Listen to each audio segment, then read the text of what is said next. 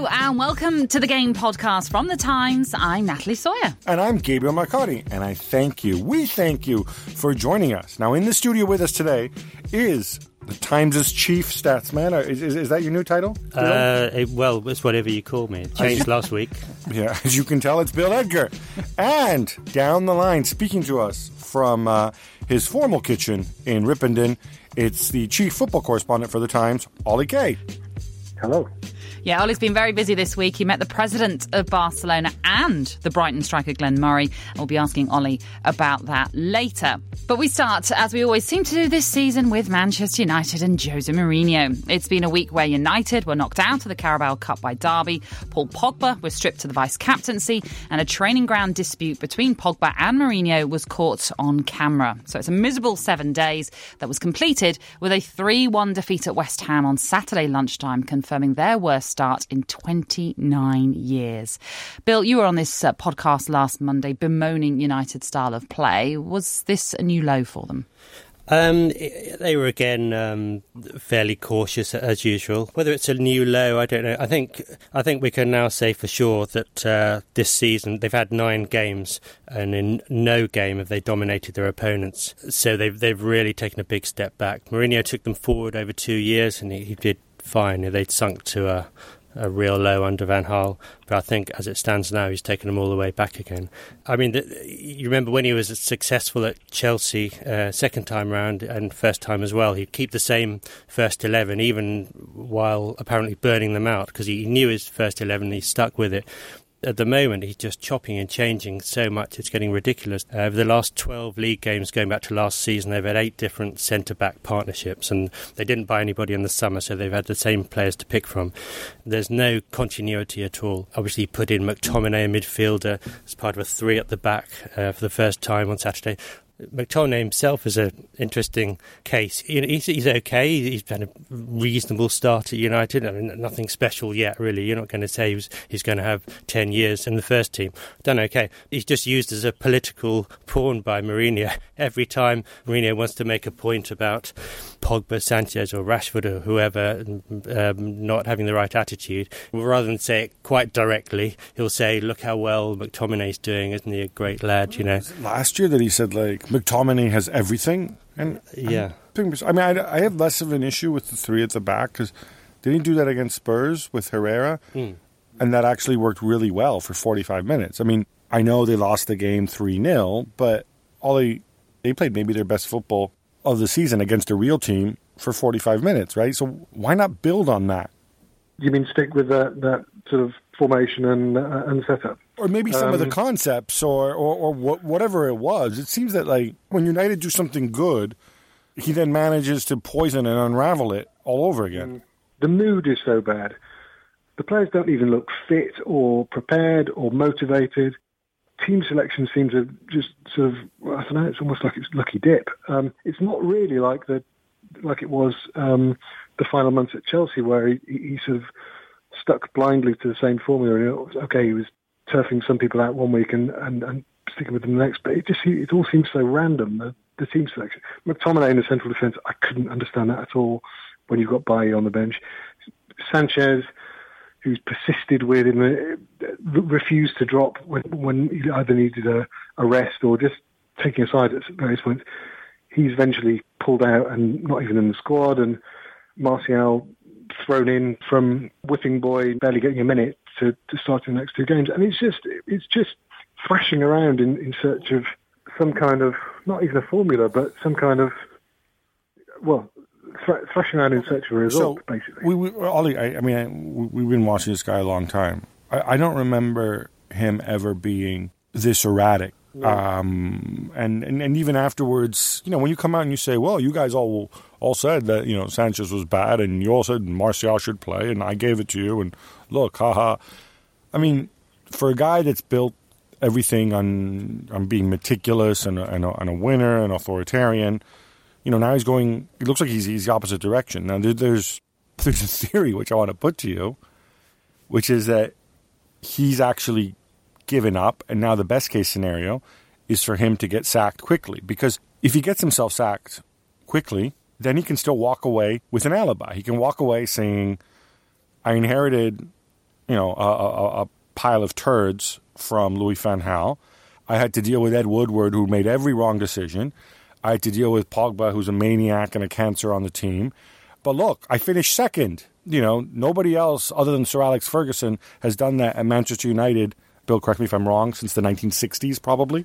Um, well, they uh, they were second. It was around 1980, I think they were uh, Under? Uh, be Dave Sexton. Okay, so somebody, Uh, no, yeah, nobody yeah, since the early '80s, other than Sir Alex, has achieved what I achieved. I won the Europa League, which which was the first time ever for Manchester United. I have two trophies in two years. Don't blame me. Give me another shot. And he walks away with also a nice severance because he has a deal through 2020. I, do you buy this theory? Does this seem at all plausible? A, a sort of some sort of explanation for his for his very un-Mourinho like behavior. What I would say somebody in football put that theory to me uh, recently. Yeah, it was me. You know, it was me. We had this conversation last week. I'm your source. No, you're not. No, okay. You're not, unfortunately. Um, you- you're, you're on the periphery of football, like, Thank um, like I aspire to be. Um, but the um, I heard the same theory when he was at Chelsea, and I know. I mean, it really does look look like that at times. But I just don't think when somebody is so obsessed with pride and his legacy and people's perception of him as he is, which he undoubtedly is. I've never, I've, I've never known another manager who is more obsessed by what the world thinks of him as as the guy who rattles off how many of each trophy he's won, he- he's won all the time. Ferguson couldn't even have told you how many Premier League titles he won. He, he just didn't. The numbers didn't matter to him. I don't think many managers have that sort of desperation to trumpet their own CV so often. So I don't think it really fits, does it? That, that a guy who's so obsessed by how the world sees him wants to be involved in a complete calamity. I know that I know you, you can look at it sometimes and think, well, what is he even trying to do with that lineup? You know, is he just trying to insult people by putting a a lineup which is the most sort of clunky, un-Manchester United-like lineup I've ever seen uh, on Saturday? But it's no, I I do not think he's What's the trying to alternative, though? sacked. I really don't. But I, but No, no, you- but, think- but you say he cares about his legacy, right? If he stays and he has another season where, like at Chelsea, when they're on the verge of the relegation zone, when when when when he was finally dispatched, that's Mm-hmm. going to hurt his legacy more than leaving now after seven games with an alibi and the summer and Alderweireld and all this other stuff, right? Well, why not? I mean, if that was the case, why wouldn't he confect a massive bust up? I mean, we know there's tension anyway, but confect a massive bust up and, and resign. If if that was if that was his proper, if he resigns, he walks away from close to thirty million pounds. well, And you could argue that he's already kind of tried to confect a massive bust up last week yeah. with with Pogba, making sure that everybody knew about it. I can't understand these erratic things that he says. Nobody trained better than Pogba last week, and then you know he wasn't good, but at least he's the most talented player you have on the pitch, and you you haul him off early in the second half. Right?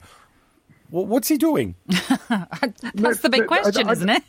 I think I think one thing we can look at you look at the the time he was uh, you know the, the final few months at Chelsea, second time round, even even you know, the final few weeks at Chelsea first time round, but certainly this period, it makes you think that somebody who sort of characterises himself as a, you know a master, picks all these battles, wins all these battles behind the scenes, you know, somebody obsessed with these pedestals, somebody who's never better, never stronger than when he's got his back up against the wall. Well, he seems pretty bad at those things, to be honest. He's, he, he, he's, he's a really good manager when he's got his team playing his way and when everything, you know, when, when the machine, when the juggernaut is, is going on. That's what, that's when he's brilliant. He's very good at getting the juggernaut going, but he doesn't seem to be very good at this particular situation where everybody's slaughtering them. The mood, partly by his doing, is so negative, and so.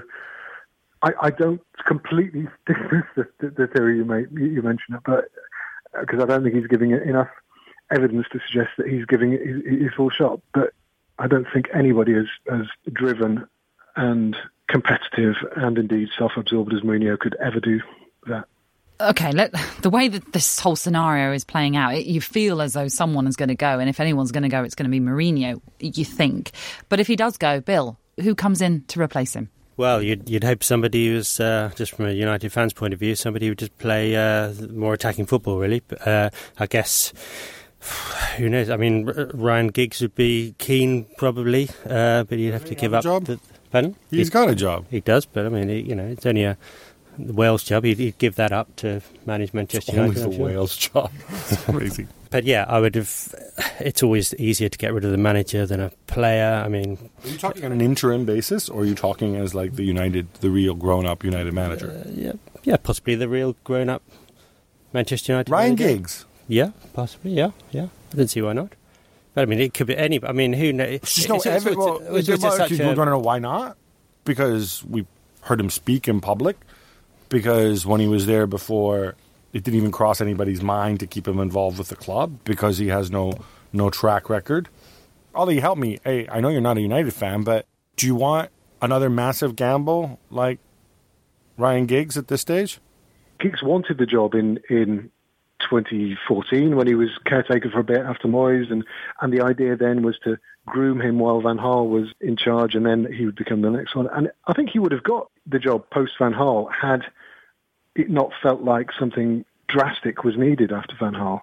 That ceased to be the idea, and then, and then obviously he's left. He spent most of the last two years as a pundit, and then he's he's, he's recently taken over uh, as well. I think. I mean, one conversation I was having with someone um, over the weekend was people are saying, "Oh, well, it's got to be Zidane. Zidane's the only one available." You think, well, why would Man United, in need of a new manager, just limit themselves to what's available? I know top managers don't generally quit mid-season to take another job at that level, but why would you just limit yourself to what's you know people who are out of work or on sabbaticals or?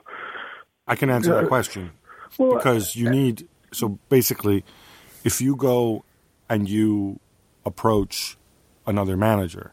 Let's say you approach Diego Simeone, just just mm-hmm. throwing that out there, or or Pochettino, while Mourinho is still physically there. There is no possible way you're going to do this quietly, because as we've seen, United struggle to do things quietly, and then you create more ill will.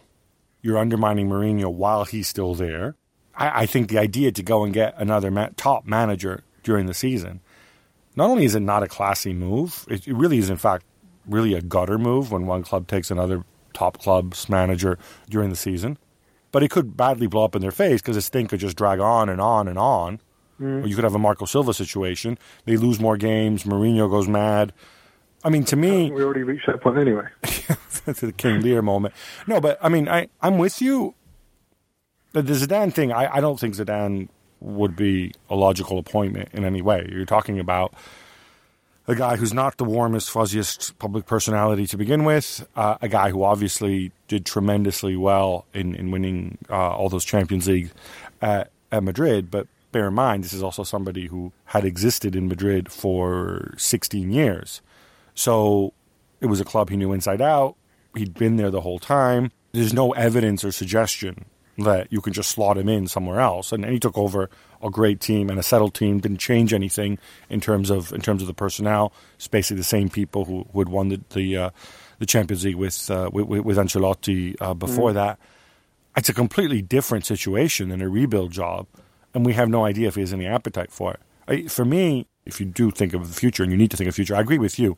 You need to think in terms of, you know, you you can't limit yourself to managers who out of work, but the logical step for me is stick with Mourinho as long as you can bear it. Yeah. Bring in an interim guy between now and the end of the season to salvage whatever you can do, and then devote those six months between now and the end of the season to aggressively mm. pursuing who you really want, whether whether it's Pochettino or or Simeone or or whomever. No, I, I agree with that. I, I mean, if they had done enough homework, and they should be doing their homework, whether whether they think Mourinho's got six weeks, six months, whatever.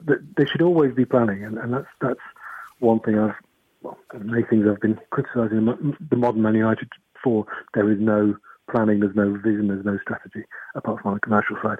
But they need need to be planning. They need to be doing their homework. If they if they think Zidane is the perfect man, or if somebody who actually knows about football is convinced that Zidane is a perfect man, then then well, why not? Why why not do that sooner rather than later? But if they're not convinced, and if they think it, it would be well, it's not ideal, but you know, it's it's it's October. What, what what else can we do?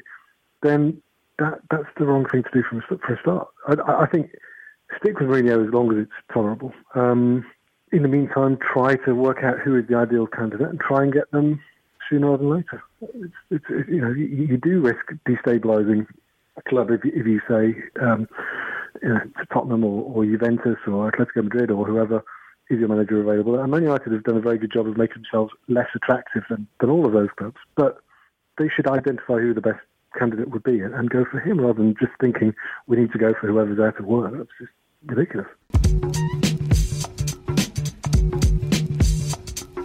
This season, with your subscription to The Times and the Sunday Times, you can watch every highlight and every goal from every game in the Premier League. Subscribe now. It's just £1 a month for a three month trial. And now, Ollie, you've been very busy this week, just like every week, of course. Uh, but uh, this weekend, you interviewed the Barcelona president, Jose Maria Bartomeu, which you can read in the game today. Uh, tell us about that experience then. Um, it was it was uh, very enjoyable and very enlightening experience. Um, I mean, we spoke. if you're a Barcelona fan thinking, um, well, what do you make of this current crisis after after drop points over the last seven days? It was speaking on Wednesday Wednesday lunchtime last week, and it was before those those uh, slip ups um, or the defeat in Leganes, and um, so the mood around Barcelona was was very good at, at, at that time. A lot of the conversation was about um, the future of club football. Um, the plan, the sort of infamous plan to play La Liga match overseas in January, which um, he seems to have no problem with. Um, the potential overhaul of, of the club football structure as we know it, Super League ideas and Champions League expansions and that kind of thing. That, that, that's a lot of what we spoke about, and um, I, I, don't really share his views on a lot of it, but um, it was interesting to hear them and, uh, and report them. I mean, given that you spoke to him on Wednesday, you said, right? Yeah, yeah. So this was after the Pogba incident. Mm. Did Did you ask him about all those like? Because I, I, mean, I saw a whole parade of ex pros going and on, on my televisions here in England and going and dumping on Pogba. He doesn't want to be there. He wants to be in Barcelona. Blah blah blah. But we also made the point that Barcelona has Busquets and Coutinho and Rakitic and Arthur and Rafinha and Arturo mm. Vidal, and he just signed Arthur and Arturo Vidal this summer. So I always thought this is complete nonsense. Did you ask him that? Was he? I'm sure he was did, he very forthcoming. I did. Well, he no, he, wasn't very forthcoming. He, he, said, you know, we don't we don't talk about other teams' players. It's a policy of ours. He said, talking more generally, what he would do is, is sometimes you would you would get a, a, call from an agent saying such and such a player is available, and sometimes you would um, call the CEO of the other club and, and say, look, is it, is it right that this player is available? And most of the time you hear back, no, uh, that's that's not the case. He's not for sale. Um, I then asked him specifically, did you make a bid for Pogba in August? As, as was mentioned, the, the, sort of reported bid of 50 million euros plus um, Gomes and, and Mina at the time. He trotted out the same answer, basically sort of non-committal. But he said, you know, he, the impression he gets is that, that, that the big clubs don't want to sell their players. That seemed to be a pretty um, clear indication that he'd spoken to Man United in August and there was no um, interest or you know interest in selling for, at that time, which would which would very much confirm what was written at the time. The interesting thing, I, I spoke to um, I spoke to somebody else who was more loosely connected with Barcelona um, at the time last week, and his answer was, well, yeah, if if Barca took a call from um, Mino Raiola, as, as, we believe they did in the summer, saying Pogba was available, you know, maybe you would ask a question, but it would be, but he, this guy's theory and a guy who knows Barcelona inside out, his guy's feeling was that Pogba doesn't really complement what they have already at Barcelona, and, and, it would be hard to see them bidding for him in January or anything like that. Maybe next summer, if, if the dynamic of their squad had changed or whatever, maybe maybe there would be a, a case for it, but might well be Pogba's dream move, but might not be um, something that Barcelona are quite so desperate to do. Well, arguably the standout fixture in the Champions League this week is Tottenham against Barcelona at Wembley. Apologies to, to, Liverpool and Napoli fans there. But, Gab, can Tottenham repeat the feat of 12 months ago when they beat Real Madrid in the group stage, do you think?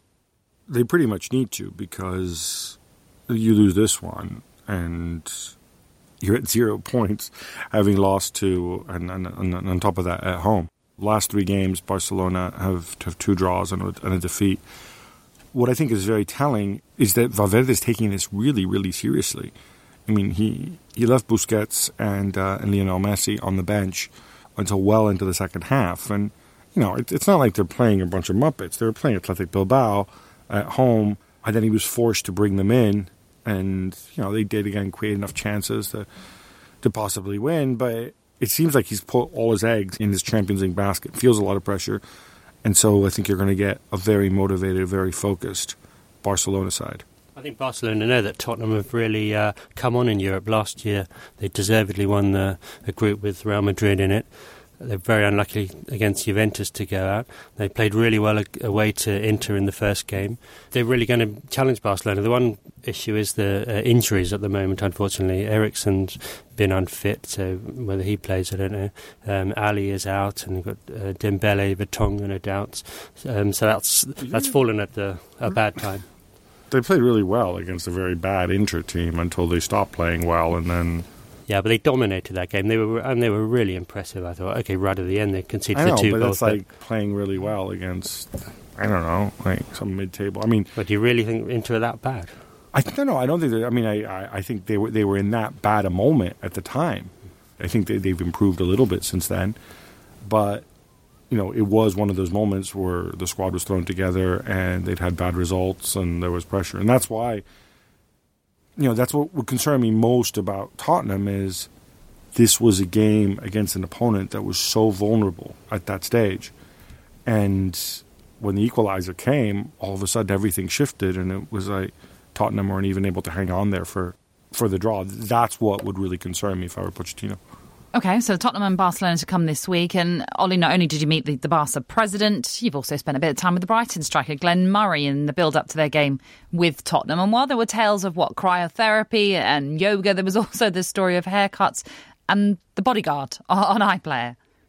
I thought you were going to say bodyguards. Um, no, he doesn't. He doesn't need a bodyguard. He might have done briefly when he left Brighton for Palace a few years back. But um, he, uh, yeah, it was. It was a really, a really illuminating for me. I'm not saying for the readers. Maybe they enjoyed it, maybe they didn't.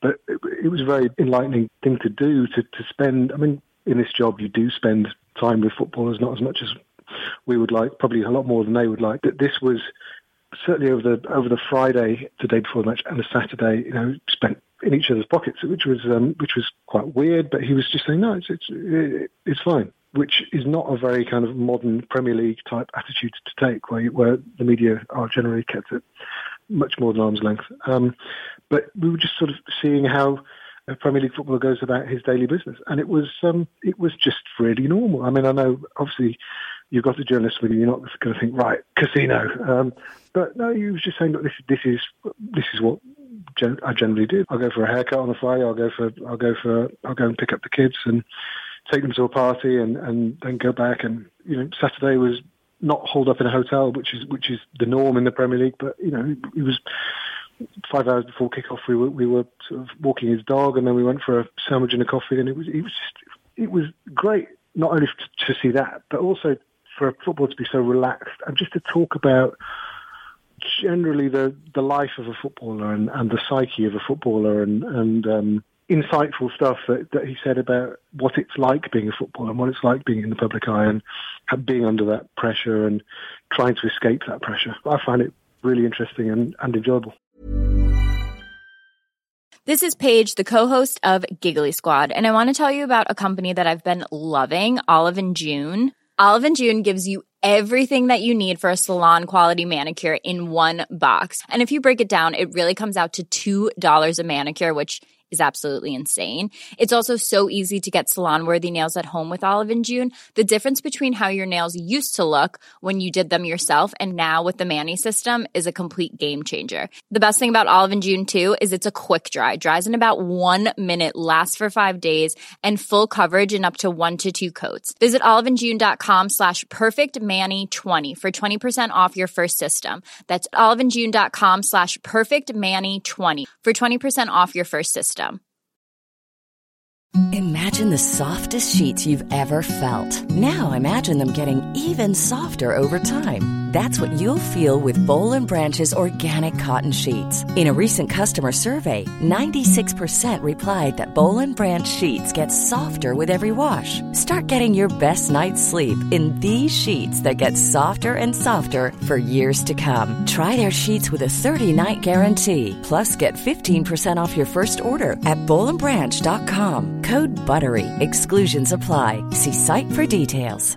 Many of us have those stubborn pounds that seem impossible to lose, no matter how good we eat or how hard we work out. My solution is PlushCare. PlushCare is a leading telehealth provider with doctors who are there for you day and night to partner with you in your weight loss journey. They can prescribe FDA-approved weight loss medications like Wegovy and Zepbound for those who qualify. Plus, they accept most insurance plans. To get started, visit plushcare.com slash weight loss. That's plushcare.com slash weight loss.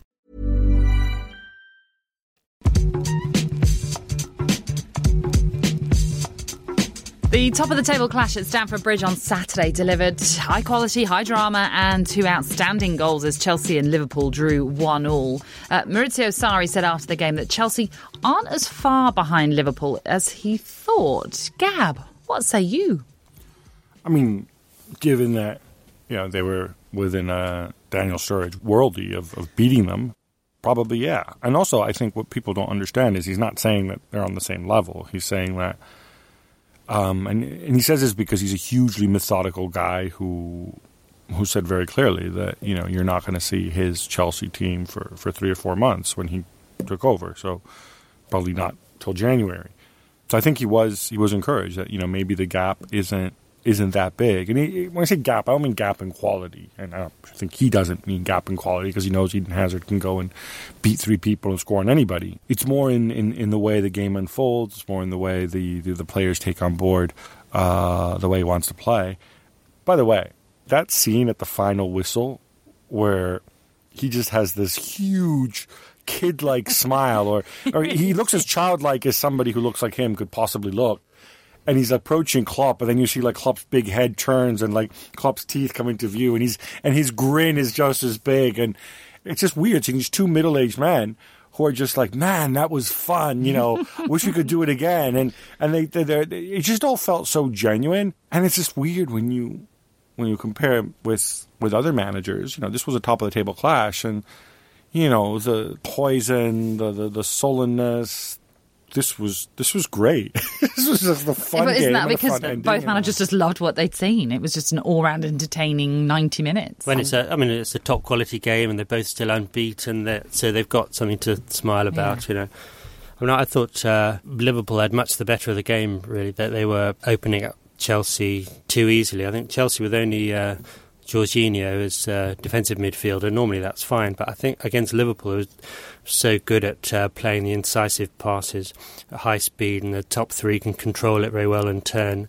They were they were getting into the dangerous areas far too often. Wow. And on a, on another day, disagree. You would disagree. Yeah, on, no. On, I mean, on another day, I mean, Salah would have had. Uh, well, if he'd have been on last season's form, he'd have had uh, two or three.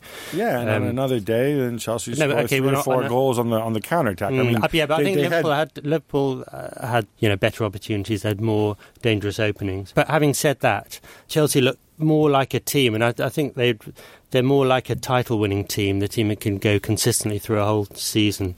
Liverpool still perhaps a bit more of a Champions League team. They'll, they'll blow away the best teams in Europe. I'm not sure yet they're they're consistent enough to, to win the title, but certainly I have to say they were they were brilliant on Saturday. I definitely thought they were the better team. Yeah, yeah. I mean, I I, I thought we saw another side to Saturday's Chelsea, which was they defended a lot narrower. Um, in fact, David Luiz spoke about this as well. You know, one of the things that they evidently picked up that with Liverpool, the attacking threat of that front three comes not with the wide men delivering crosses as much as it does sort of that, that continuous movement and whatever else. So the way you counter that is by creating more density in the middle. And at the same time, I thought they did a pretty good job of, of pinning Alexander Arnold, especially, but also Robertson back. And I thought that denied Liverpool width and made things more difficult. I think either team could have won this game. Where I think Liverpool have another dimension, though, and it's going to be interesting to see how he does it going forward, is obviously the changes, right? So on a day when I thought neither Firmino nor Salah were as sharp as, as they can be.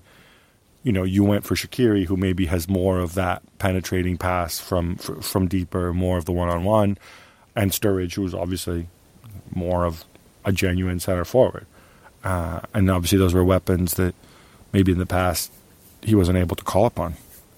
Um, Sturridge is a is a great player. I mean, he, uh, uh, playing for England in the 2014 World Cup, I think he was absolutely fantastic, a world class talent. But uh, injuries have affected him mm. too much. Bit of inconsistency. I mean, if he just plays to his potential, I mean, it's absolutely sensational to have him as a sub. You can't do any better than that. Well, Jurgen Klopp is full of praise for Daniel Sturridge, especially over pre-season as well. And bear in mind, you, you know, he was playing for England in, in 2014. Could he force his way back into?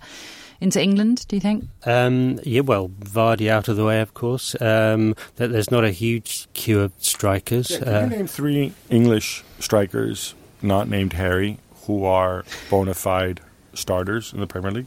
We've had starters. Um, the three hmm, best.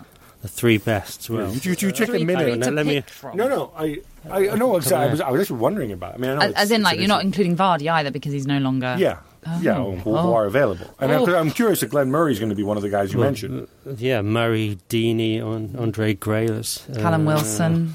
So you're basically talking about like Deeney, who's the size, another guy's the size of a house and in his thirties. Uh, Glenn Murray, who's old enough to be Deeney's granddad. What? Yeah, Andre yeah, Gray and Callum Wilson. Callum Wilson, the guy who's had four knee operations.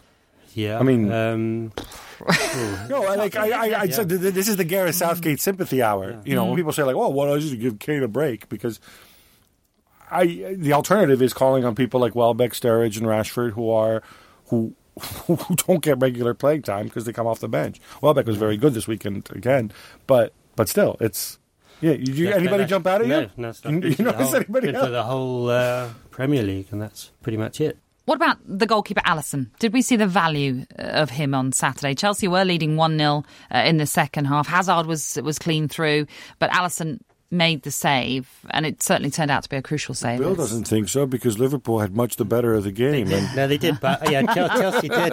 Chelsea had three or four good openings as well. Yeah, I was watching the whole game carefully. You had that one, and you had the that, that absurd Van Dijk recovery on uh, on Willian. Yeah, where yeah. he basically goes and you know takes the make, takes the giant steps and runs him down. Um, yeah, yeah, it's five or six really good openings for Chelsea, but probably well, Liverpool had ten or eleven. So just saying it as I saw it. But but uh, Alisson, uh, yes, I uh, he's really uh, he's very mobile. He, he's he's been good on one on ones, and he, a couple of other times he came out quickly, came off his line to clear. Um, very handsome too. Uh, well, you keep on pointing out, yeah. Um, and there is more to him than his looks, no? no, he's, he's You think I sort of put, puts up opposition strikers or something? Maybe. But I mean, he's he's uh, stunned by him, and with the pink kit as well. Yeah. Mm. yeah but he's proving uh, to be a big step forward from last season with uh, Loris Karius, as Liverpool fans hoped. It's time now to find out how we got on, Gab, in our weekly predictions game. So I think it's safe to say for the first time in both of our lives, uh, we were incredibly invested in the Highland I League. really was. and the fortunes of Fort William. Now, for those who don't know, Fort William were playing something called Lossiemouth. and these two teams are terrible. Fort William came into this game with a minus 81 goal difference. Lossiemouth minus 50, their relative defensive stalwarts. now, we both had Fort William winning, but sadly, it was Lossiemouth who claimed an away victory by four goals. You did say there'd be goals in it, though. I did say there were there, there'd be goals in it, and you know Fort William battled so bravely. They were ahead at one point, and they had a guy sent off. I'm going to argue probably unfairly, um, but yeah, no, heartbreaker. Heartbreaker it was. It was Lossiemouth that came away with the points. Uh, in Spain, I predicted a draw in the Madrid derby, whereas Gab predicted a reaction from Real and a win. Goalless, though, it finished, so a point goes to me, Gab. Which is rather unfair because Gareth Bale got pulled off at halftime and Benzema was terrible. I wasn't expecting that. Anyway, we both went for a 2 1 win for Manchester United at London Stadium. As I think we've probably established by now, that did not happen. Um, blame us for having faith in Mourinho when he tells us that nobody trained better than Pogba this week. Now, Natalie thought Cardiff might be good for a draw on Sunday. Come on now. I know, I know. But I believed in Burnley and predicted an away win for Sean Dyche's men. And that meant that Natalie and I were all square. Mm, so it all came down to a Chelsea against Liverpool. Gab, you predicted a Chelsea win, but I predicted a one-all draw. So that was a correct result and scoreline for me. Thanks very much to Daniel Sturridge. Yeah. Daniel Sturridge and like a shot that if he takes it again a thousand times, 999 of them. Come on, nobody in the world. I was doing my ESPN show with Steve Nicol, and he said like when he squares up to shoot, he's like he said like I was sure that this could be going anywhere. Oh, he didn't yeah. have anywhere to shoot. How did he do that? I don't know. I was watching with my boyfriend, and he said, "What is he doing?" Oh, and then celebrated. Is he- he's a Liverpool He's fan, a Liverpool he? Fan, so he went mad. Um, but anyway, it counts. It went in. It was a worldie from Daniel Sturridge. So, Gab, I'm back in it again, but you're still leading 4-2. You've still got a good lead. And hopefully we'll be building on that. Enough predictions. How about some quick hits instead? Our report in the game called it a clash of rudimentary game plans as Burnley won 2 1 at Cardiff. Bill, they're actually not bottom, but are Neil Warnock's side the worst in Premier League history? No, I don't think by a long shot, actually. I thought they were quite good yesterday, deserved to win. Took a long time before uh, Arsenal got the better of them, and the same applied to Chelsea, even though they, obviously they lost both games. Um, I don't think it's anything like a, a kind of a Derby 11 points in 2008 scenario. Oh, that was wow, good. since that was so disciplined, you might have an interesting stat for us related to their throw-ins as well. Um, yes, uh, the, Sean Morrison, the centre back, takes long throws with Cardiff. So uh, when they get a throws in any any sort of threatening position in the opposition half, in fact, often in their own uh, half, he comes up to take them. Uh, he took 20 long throw-ins. On average, it was 25 seconds per throw. So they used up eight minutes and 15 seconds of the game just waiting for him to take a throw-in. The fans might have thought of other ways of enjoying the afternoon better. Not sure if it's value for money, is it really? Waiting for eight minutes. Quite like seeing a big man trundle up the pitch to go take a throw-in. City win again, 2 0 over Brighton. Sergio Aguero scores a worldie, and Leroy Sane continues his progression. Bill, if he's fit and switched on, he has got to be an automatic choice for Pep, right? Absolutely. I mean, Sane had a, a couple of poor games at the start of the season, and he was criticised for his attitude by Toni Kroos of Germany. But um, last season, he was fantastic all the way through, and he, he stepped up again quickly this season. The partnership on either wing with Sterling is brilliant. One crosses, the other one comes into the centre and finishes off the cross. Just wonder what happens when De Bruyne comes back and you have to find room for uh, Bernardo Silva somewhere. But a good headache to have, perhaps. So it finally happened. Bernd Leno is now the Arsenal number one, albeit because of a Petr Cech injury against Watford. Um, Bill, do you believe in the tactical and uh, build-up benefits this will supposedly bring? Oh, it's a hard one to say. Um, given that Cech has, when he's tried to play out from the back, he looks so flustered, and it does seem to translate itself to the to the rest of the team. So perhaps it'll make a, ch- a change. Even though Arsenal won seven in a row, they've had an easy string of games. So uh, I don't think they're quite the finished article yet. I don't think Arsenal played particularly well either. yeah, they're incidentally. useless. Uh, what- Newcastle lose at home to Leicester City, but the real news is apparently that Mike Ashley is once again showing up to games, and Peter Kenyon, our old buddy, is reportedly putting together a consortium to buy the club off him. Uh, Bill, what do you make of all this? Well, apparently it's at uh, an early stage in negotiations, but uh, Newcastle fans will be no doubt very excited. I mean, I, I, I think Newcastle have got a lot of uh, potential to be e- exploited commercially. They could make a lot more money out of their huge fan base. Um, Kay would not approve of somebody looking forward to being commercially exploited. certainly would. Uh, but Newcastle fans have such a low opinion of Ashley, they'll, they'll take anybody. But as it stands, it looks like Kenyon would be buying a, a championship club. Can you imagine how dire things must be that like you get excited by like by like by like the sight of Peter Kenyon? It's not a knock on him, but man, Okay, Gab, time for you. Juventus beat Napoli at the weekend 3 1 in a, in a top of the table Serie A clash. But why is everybody talking about Ronaldo if he didn't score? Well, on the football pitch, they're talking about him because of the uh, uh, of just his tremendous tremendous performance. We saw uh, a, a bit of everything. He was unselfish. He basically played a, a key part in uh, in all three of Juve's goals. Uh, at one point, he turned back the clock to circa 2008 when uh, he beat a guy on the wing, turned him inside out, delivered a perfect cross for Mandzukic's header, and generally it was his it was clearly his, his best game since leaving Real Madrid. Uh, and he really didn't seem to be fussed at all by the fact that Ian scored. How about one for you? Mm-hmm. Um, and you need to explain this one. I understand a football league club won a prize from the United Nations last week. Please explain. And is it Brentford related? It's not. No. enough. We are heading into League Two. Forest Green uh, won the Momentum for Change Climate Would that be Action Forest Award. Green Rovers. Indeed. Yes, they won the award uh, from the United Nations because of their green ethos. Uh, they're one of only 15 organisations from around the world to receive the award. They are, of course, the first vegan club in England, the first to become carbon neutral, powered by renewable energy. On top of that, they have an organic pitch, electric car chargers, and a solar powered robot lawnmower. They collect and recycle rainwater, and any waste cooking oil is recycled into biofuel. And the owner isn't done there. He wants to uh, build the first modern age wooden stadium, 5,000 seater.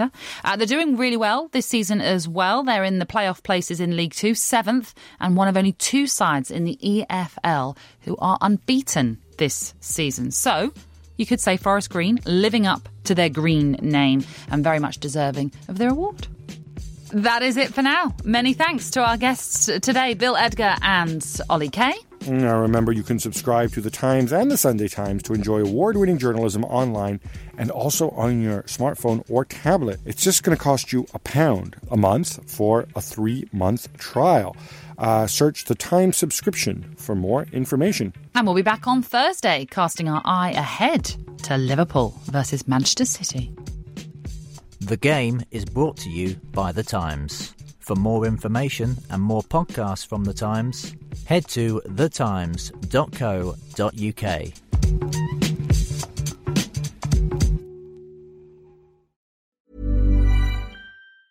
Planning for your next trip?